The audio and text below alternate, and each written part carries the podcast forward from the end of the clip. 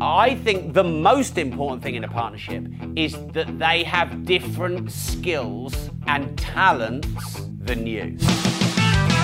Boom. Hello everybody, how you doing today? It's a new day, it's a fresh day. I hope you're up shaking and baking. So I always say that all my guests are fascinating humans and entrepreneurs in all that they do. And this one is a banger. This is Mr. Rob Moore in the building. Mr. Rob Moore, how are you doing, man? no one's called me a banger before. I like that.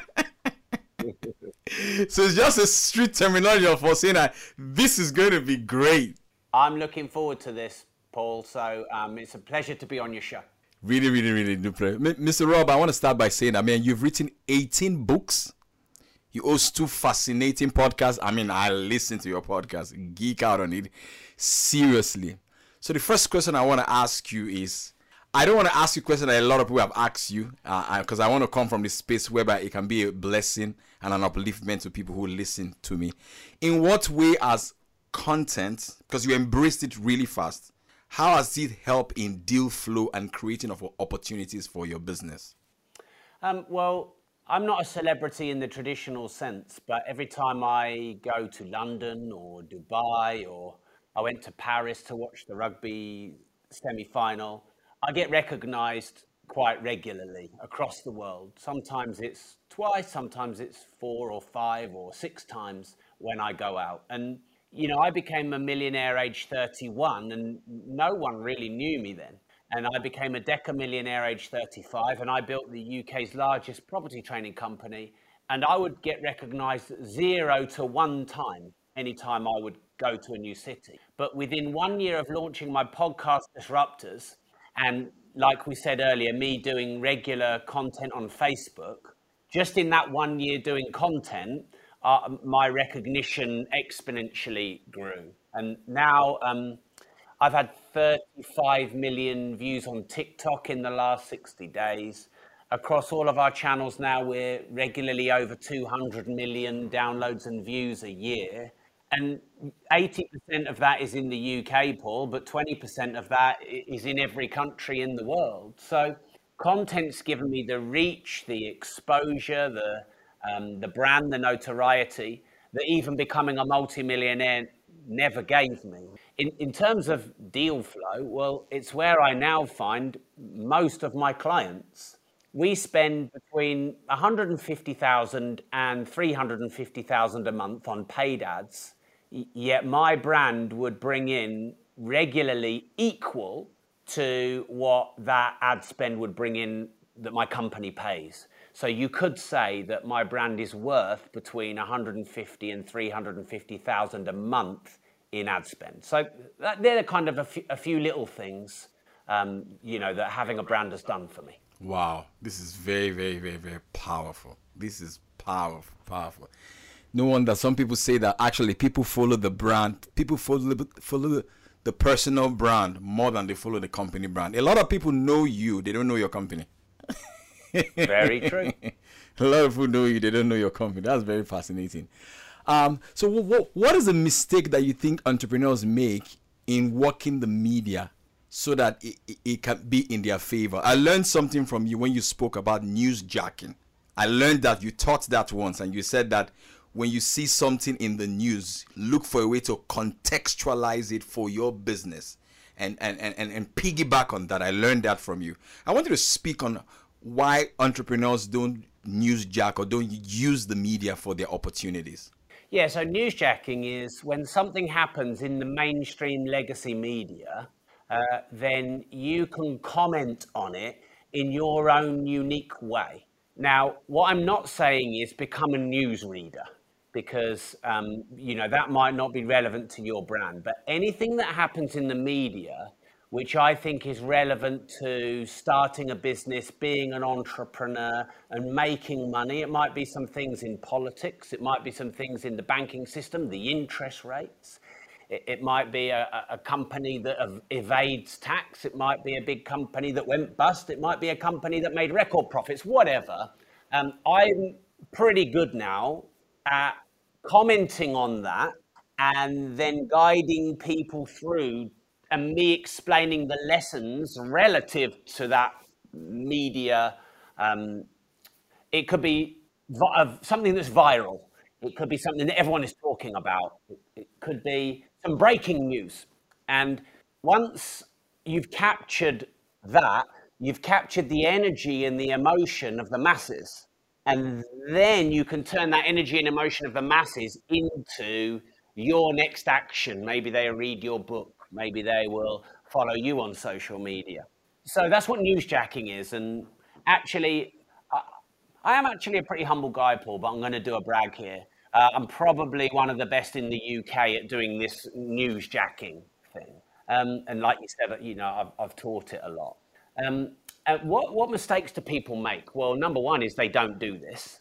Number two is they worry about what people will think about their posts on social media. So um, they just stay silent and quiet. The problem is, if no one knows you, you can have the best product or service or business in the world. You could be Ferrari of cars, but if no one knows you, no one's going to buy your cars. So people either don't put themselves out there, they're scared to do it, um, they're worried about the sort of the kickback. I mean, I talk a lot about, you know, the government, the tax system, the money system, and some stuff that's pr- probably the, the mainstream or whoever controls the world, they're probably not going to like it, but I don't mind talking about it um, because someone's got to talk about it, mm-hmm. and uh, it might as well be me. Mm, mm, mm. Fantastic, fantastic. Rob, you once said that money exaggerates your good traits and I'm afraid it can also exaggerate the dark traits. I'm coming. You also once said that, because I really researched you, you also once said that if you want to be a billionaire, you've got to be willing to help over a hundred million people. You've written about money. We know you as the money guy. Mr. Rob Moore, what is money? Money is a universal exchange of value, a unit of count, a measure of store and worth. Money is energy. Money is one of the greatest stories of fiction that man has created. Money is an, one of the greatest tools that man has created. There you go. That's pretty much all the definitions of money squashed into 30 seconds. Um, now, money isn't evil. Money isn't good. The root of all evil is not money. The root of all evil is not the love of money. The root of all evil is evil. The root of all good is good. You could have a billionaire philanthropist who gave all of his money away. Check Chuck Feeney, who just recently passed away, managed to give away his billions before, um, before he died. So he became a philanthropist with his billions. And then there are billions who are maybe a bit corrupt and maybe a bit greedy and a bit powerful. What's the difference between those two billionaires? Just their values as a human. So a lot of people think that money is evil, money is bad, money changes you, you know, blah, blah, blah, blah, blah. No, no, no, no, no. Only you are good or bad. Only you change you. Money is an enabler and an exaggerator. You can do more good with money, the good that you already do.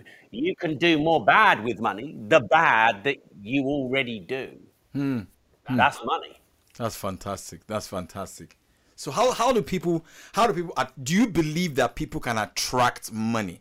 Because there was one time when you were working with your dad, you had a picture of a 1987 Ferrari Testa, Testarossa in your sort of like a some people call it a vision board.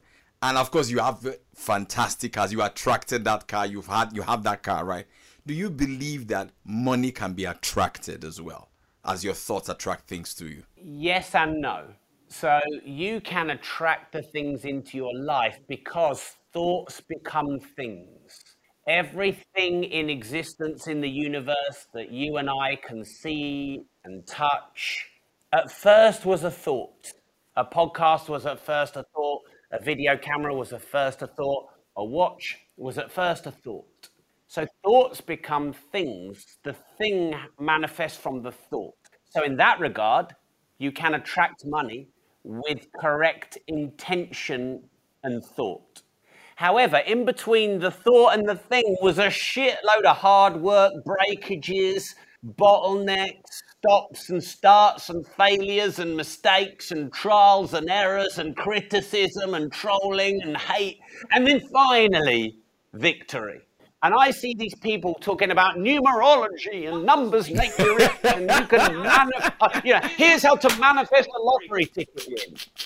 No, That's the start. That's the seed. The seed doesn't become the tree without the sun, the rain, the struggle of growing the roots deep before you see the tiny shoots and then the fruits. So attraction works because you are what you think. If you think that money is abundant, you will see abundant opportunities. If you think money is scarcity, you will never see any money. But you, there's attraction and there's action. Hmm. Hmm. Hmm. Hmm. Hmm. And there's consistent action. Rob, between the age of 12 and 13, you lost three stone in eight weeks because you were being bullied in school. When I was thinking about that, I said, this is number one, a lot of self agency and drastic action. Does that, do you translate that attitude to business today? And how come people are so soft now? Right. Uh, okay. So I lost my weight when I was the fattest kid in school because I couldn't stand it any longer. So my pain had got so big, I I was sick. Um, I was fed up of being fed up. I hated feeling uh, teased, bullied, alone, ostracized, and an outsider. And that pain got to the point where it was bad enough where I changed schools, and in between the change of schools, I had that eight week summer holiday and, and, and I had a, a I had accountability. Um, uh, I lost the weight, but I didn't lose some of the emotional baggage that carried I carried with that weight. People pleasing, um, you know, non um, conflict avoider, which would manifest problems later in my life that I've managed to understand what that all means now. Um, in terms of self agency, yeah, I think maybe there's a, a, a, fraternity of society that have become a bit entitled or soft or weak or woke or victim or blame culture. But there's also a, a fraternity and a, section of society who are relentless, hardworking, hustling, value creating, start and scale up entrepreneurs. So I don't think everyone's gone soft and weak. I think in we've had a lot of good times up until COVID. You know, there weren't many wars in the West, some but not many. Um, and you know, for maybe a few decades, it was really low interest rates for 12 years, and we had a relatively good economy from 2009 onwards. So if, if you're like 18 years old at 2009, you haven't seen hardship until 2020 well, 2020, you haven't seen any hardship for 11 years. And when you've seen no hardship, you, you can't help but be fairly weak and dependent um, and, and somewhat entitled because that's what you think is normal. But that's not normal. I know that because I'm 44 and I knew that it was hard, um, you know, in the mid 2000s. And I knew it was hard when I was young. So um, we've got this divide going on where some people are relentlessly working to change the world and change their own lives. And then we've got some people who are maybe of younger generations that uh, you know believe that believe in fairness rather than merit. Um, and you know, believing that uh, well, we should take all the money off the rich and give it to the poor. Um, and you know, they want to spend all their time talking about what other people are doing wrong instead of looking at their own life and how they can change their own life. Hmm, hmm, fantastic. Rob, you know, Charlie Munger said that uh, we should not disrupt anything that is compounding unnecessarily. And I know that uh, money is not the only thing that compounds, it's your, your skill also compounds. When, you, when I started listening to you, when I was in Nigeria, I was listening to your podcast a lot, even from Nigeria up until now, living in the UK. There are a lot of people that started a journey with you about that time. I don't, they are not as relevant as you are today. You just keep going on and on and on. A, I want you to talk about what is the future of podcasting and audio in the world and how it attracts businesses. That's one. Then number two, what is the power of, surrounding yourself with a great team? Because I know that you have a great team. Okay. Um, yeah, the law of compounding uh, states that essentially the longer you do something, the bigger it gets. Whether that's a seed that turns into a tree or a, a dollar that turns into a million, or consistent healthy eating makes you fit, consistent gym work makes you strong, consistent learning about sales makes you good at selling. So, um, you know, some people are a little bit impatient and they don't let compounding kick in long enough, or they start, you know, they maybe disrupt themselves too early or change their mind too early or change their job or their income stream too early, or sometimes they start their own business too early. And you'll never really know unless you, you look backwards. Well, I mean, 90% of businesses apparently fail in the first year, and 90% of those in the first three. So that 90% and then that 90% of that 10% started their business too early. Um, now, because everyone says, oh, no, start now. Now's the time. Well, now's the time to start planning, but now isn't necessarily the time to quit your job and hand in your notice. So, uh, you know, but like that really you can only make that decision. I mean, I actually had a job for a year after I'd worked for my dad for two or three. Yeah, and, and honestly, that probably was a bit early, but I made it work. So sometimes, you know, if you do it early, you make it work. Um, so, but time will tell, won't it? And you, you'll only know if it was the right decision looking backwards. Um, so there was another two parts of your question. I covered the compounding bit. Um, yes, I, I think people are a bit impatient nowadays. I've, I've noticed that. I was probably impatient when I was in my mid twenties, but I, have just not, I've just seen a few instances recently uh, where I'm like, you're just a bit impatient, and they may prove me wrong. And, and if there's someone I want to succeed, I hope they prove me wrong. Um, but unless they ask me, unless they ask me for that feedback, I will, I, I will keep that to myself. But you know, for example, um, let's say you want to get someone on your show for your podcast. Well, if you email them every day, you're going to piss them off and you're going to push them away. If you never follow up, they're going to forget about you. So there is a balance to, uh, you know, because people are just hustle, hustle, hustle, hustle. Um, uh, yeah. So what, what, was the second the part? Second part of the question is what is the future of audio? As a genre. Yes, that. Yes, what is the future of that? Was because, it. for example, Rob, and I've got to give it to you. I think that you are a pioneer, pioneer of this. The Brits are doing a killer job, a great job at the podcasting space. You've got uh, Modern Wisdom. You've got Harry Stebbings of of uh, 20 VC is killing it. I mean, Astonto is a venture capitalist and doing doing tremendously well. So, what is the future of audio? We've got the the Diary of the CEO guy and I know you started this whole thing. What is the future of audio? Yeah, I mean, I've been doing podcasts for, for coming up to the ninth year. So you mentioned some of those successful podcasts that probably were relatively inspired by mine or podcasts like mine. so the future is, excuse me one second. the audio space is relatively new in, in the podcasting sense. Obviously, there's radio, but with, with podcast, it's more on demand and self selecting. With radio, you have to listen to it live, you have to go through the commercials, whereas a podcast, you can listen to it when you want, you can fast forward, you can skip through the ads, you can skip to the, you know, the, the second half. So it's kind of on demand audio, and, and that's probably only 20 years old. That's not that long. So if you think about what's the future of audio, well, maybe the roots are still growing of the tree. So um, why is audio good? It's because you can listen in the car, you can listen in the gym, you can listen when you're walking, you can listen when you're in the ice bath, you can listen when you're in the sauna. You you can listen when you're doing something else. You can listen when you're doing the cleaning. You can you can do something else and put content in. Whereas with video, you can't because you have to watch. You can't drive and watch a video. You can drive and watch a podcast. So it's a good time leverage hack. Um, and so, f- for that reason, as we get busier and busier, and the algorithm feeds us more and more ads and interrupts us more and more, and our concentration span gets less and less, the need to create time leverage is going to be uh, even more important.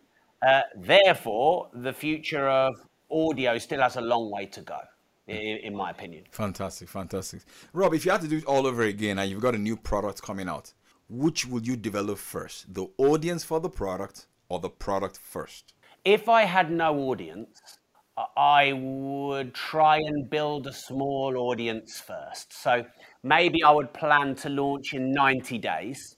And that's quite a challenging target to build as big an audience as possible in 90 days. But it's a bit like having an eight week training camp for a fight. And it's like a hard stop. So I think, right, I've got I've got my product ready. I'm going to launch in three months, and I am going to post every day on every single channel and try and build an audience as much as possible, and then launch. Because if you wait until you've got the right size audience to launch, you'll never launch because you always want a bigger audience. Um, but if you um, if you do the opposite, you probably never build the product. So that's what I, that's what I would do. Um, and then I would launch a version one. I would drop the price a bit, add in a couple of bonuses, and I would look after my initial cohort of new members, subscribers, and customers, maybe for 90 days. I'd get all the feedback off. I'll give you an example. I'm, my, my daughter, I've just helped her start her first business. She's nine. And, and what she does is she makes bracelets. Um, and, you know, quite a few people charge, I don't know, maybe five to 10 pounds for these bracelets. And I said to her, charge three pounds uh, and say to people that they've got a money back or, or a, um, a guarantee whereby if it breaks, you'll make them another one, and go and sell 50 and get feedback.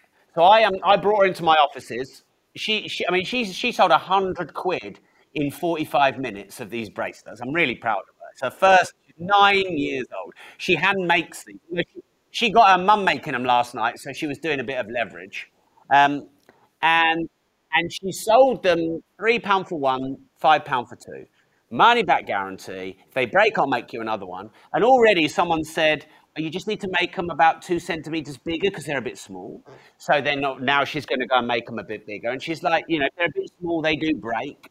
So, she, so her, her next version, her next round is going to be more robust, a better size. So that, that's how I would launch. Because let's say you did 90 day pre launch, you did 90 day delivery, then you've got another 90 days to build even more audience, and then you might do another launch in 90 days, which means you've had 180 days to build your audience. Hmm, hmm, hmm, hmm. Rob, I, I, I want to ask you a specific question because I, I really want this to help people. What is the di- what is the difference in your own opinion, in your own world, b- between sales and marketing? Because this is an ongoing debate, so that people know when they are marketing and when they are selling. Uh, yeah, someone could be a hybrid of both potentially. So marketing is generating the lead, the prospect, and sales is converting the lead or prospect into money. Simple as that. So if you have a shop, marketing is getting people into the shop. Sales is getting them to buy something once they're in the shop. Now, if you cannot get people into your shop, you cannot sell anything. If you cannot convert people in your shop, you cannot sell anything. So you need both. But if you're great at marketing, i.e., people resonate so much with what you've got, your marketing can do your selling for you. If you're great at selling, you can be not so good at marketing because your sales conversions are high. Now, can you be good at both? Yes, because they're similar, aren't they? They're, they're, they're both trying to influence someone to make a decision. They're both trying to change someone's mind about something. They're both trying to generate interest in something. So, so they're similar. So sales and marketing go hand in glove. But uh, if you asked me, gun to the head, Rob, what's the most important? Marketing. Because if you're great at marketing, you can always generate more leads. And, and let's say you're not good at sales, you've got a lower conversion percentage, but you're great at marketing, so you can gen- just generate more leads. But if you're good at sales and not marketing, you've got no one in your shop and you can't sell anything. Yes. I think marketing is important because you, you generate a lot of attention. And then your salespeople close. Your salespeople close. Fantastic, fantastic. Uh, Rob, I know that you're a very busy guy, but let me just ask you two more questions and I'll let you go. You've got a partner in your business 50 50. Great relationship. Great, great, great, great relationship. Like, you remind me of Charlie Munger and um, Warren Buffett. Recently, Charlie Munger was on a podcast. I mean, it's 99, it's almost 100 years old now. It was, it was, in, it was on the acquired podcast. Great conversation. Couldn't talk very well, but hey, it was great. And they, they asked him about the power of partnership. That how do they do it? Because the, the guys doing the interview, they are partners in their podcast as well. And then there's something he said. He said, First rule, I think you've got to like the person. Rob, what is your rule on partnership? Because you've got a successful partnership. You are the marketer of the partnership. You are the you are the you are the, you are the face. and your partner is, Um, you know, we, we don't know him, but he's making shit happen.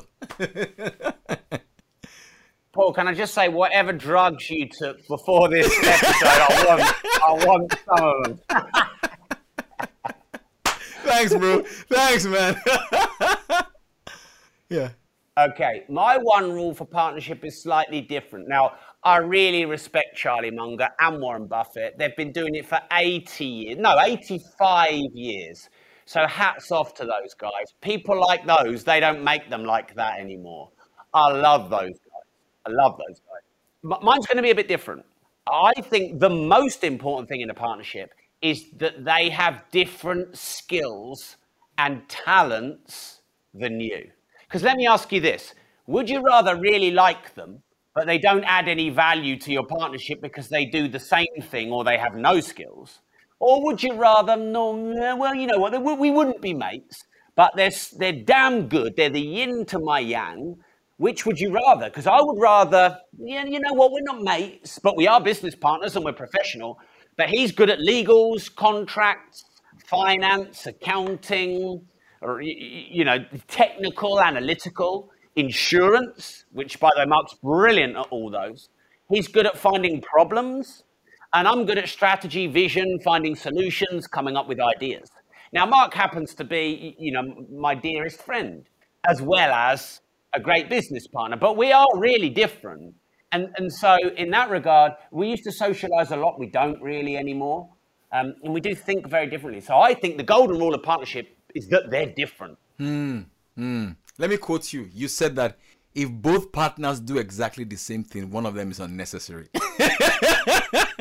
Mm. Yeah. That's exactly from your lips, man. wow. Last question. If you have to start all over again, what specific skill will you develop first and why? I'm guessing the skill, but I, I just want to know the why. Okay. Um, this is actually not clear cut. I would probably learn the following four skills, but maybe in this order. So, number one, I would learn to be an effective communicator. Number two, I would learn to be a good marketer. Number three, I would learn to be good at sales. And number four, I would learn to be good at investing. Now, if you cannot communicate effectively, you can't do the other three. You, you, you can't market well if you can't communicate well. You can't. I'll give you an example. Here's something that commonly happens to me, Paul. Is I'll ask someone for something, one specific. I'll, I'll give you an example. I recently asked a load of video editors to do some short form video editing where they would take my long form and cut it into short form. And quite a few people said to me, Oh, Rob, yeah, I can do that, but I can also analyze your full channel and I can get you on other podcasts as, as guests and we can set up an agency together. And immediately I was like, No, because I didn't ask for those three things. I I asked for this one thing. So th- their ability to communicate with me back what I was communicating with them was was not good. Uh, and, and so Warren Buffett actually said the single best skill he ever learned was learning public speaking. I think it was Toastmasters he did. So I would say to anyone, go, go to a local public speaking meeting. Go and stand up, even if you stand up at a networking event first and you do a 30 second pitch and you read your first one off a piece of paper. It's better than nothing. I remember my first one. Hi, I'm Rob Moore. I'm co founder of Progressive Property. We save you time and make you money by helping you to invest in a hands free property portfolio that you could one day retire on. Job done. I mean, I, I, it was 15 years ago that I last said that. And I remember it word for word because I scripted it. And I, that was my first public speaking was, uh, uh, I'm Rob Moore, and I co-founded Progressive Property, and, and, and, and that. And, and it's amazing that just learning that, you can still remember it 15 years on. So communication number one. Now, marketing is communicating why you need me and why you need what I've got. That, you know, marketing is essentially communication. Now, I, I said sales because without sales, you don't have a business. And then I said investing. But uh, equally with investing, I would say being on, an entrepreneur, i.e., being a business owner. That, that would go equal with me. I'd probably do it in that order. Rob, this has been a fascinating, fascinating, fascinating conversation. I, I really, really appreciate this. Uh, thank you for all that you do. Um, Rob, um, is there is there if people listen to this podcast and they say they want to join your community, they want to get your product, they want to learn more about you, where should we direct them to? So we'll put that in the show notes. Well, look, I've written 18 books. So if you go on Amazon, you can find them. I've got my podcast, Disruptors, and that's on YouTube and every channel that's on social media, you can find them. But actually, I think the best place for your specific listeners to go to would be my um, rob.team, which is my digital financial freedom platform. And on there, there's hundreds of hours of courses, yeah, resources, masterclasses, masterminds, network meetings, less than 22 pence a day, cancel anytime, no ongoing contract. So it's for start and scale ups and for people who want to make, manage, and multiply money. You just literally type in rob dot T E A M. I think if you start there, that's the core of which you'll find out how to build multiple streams of income. Yeah, how to um, reduce your tax bill, how to up your um, you know, your earning power, how to start your business, how to scale your business. And then you can say, if you need to learn more about money or business or social media, you can go from there. So that's a great start. I'm going to put that in the show notes for people to uh, to to go there. Thank you. Thank you.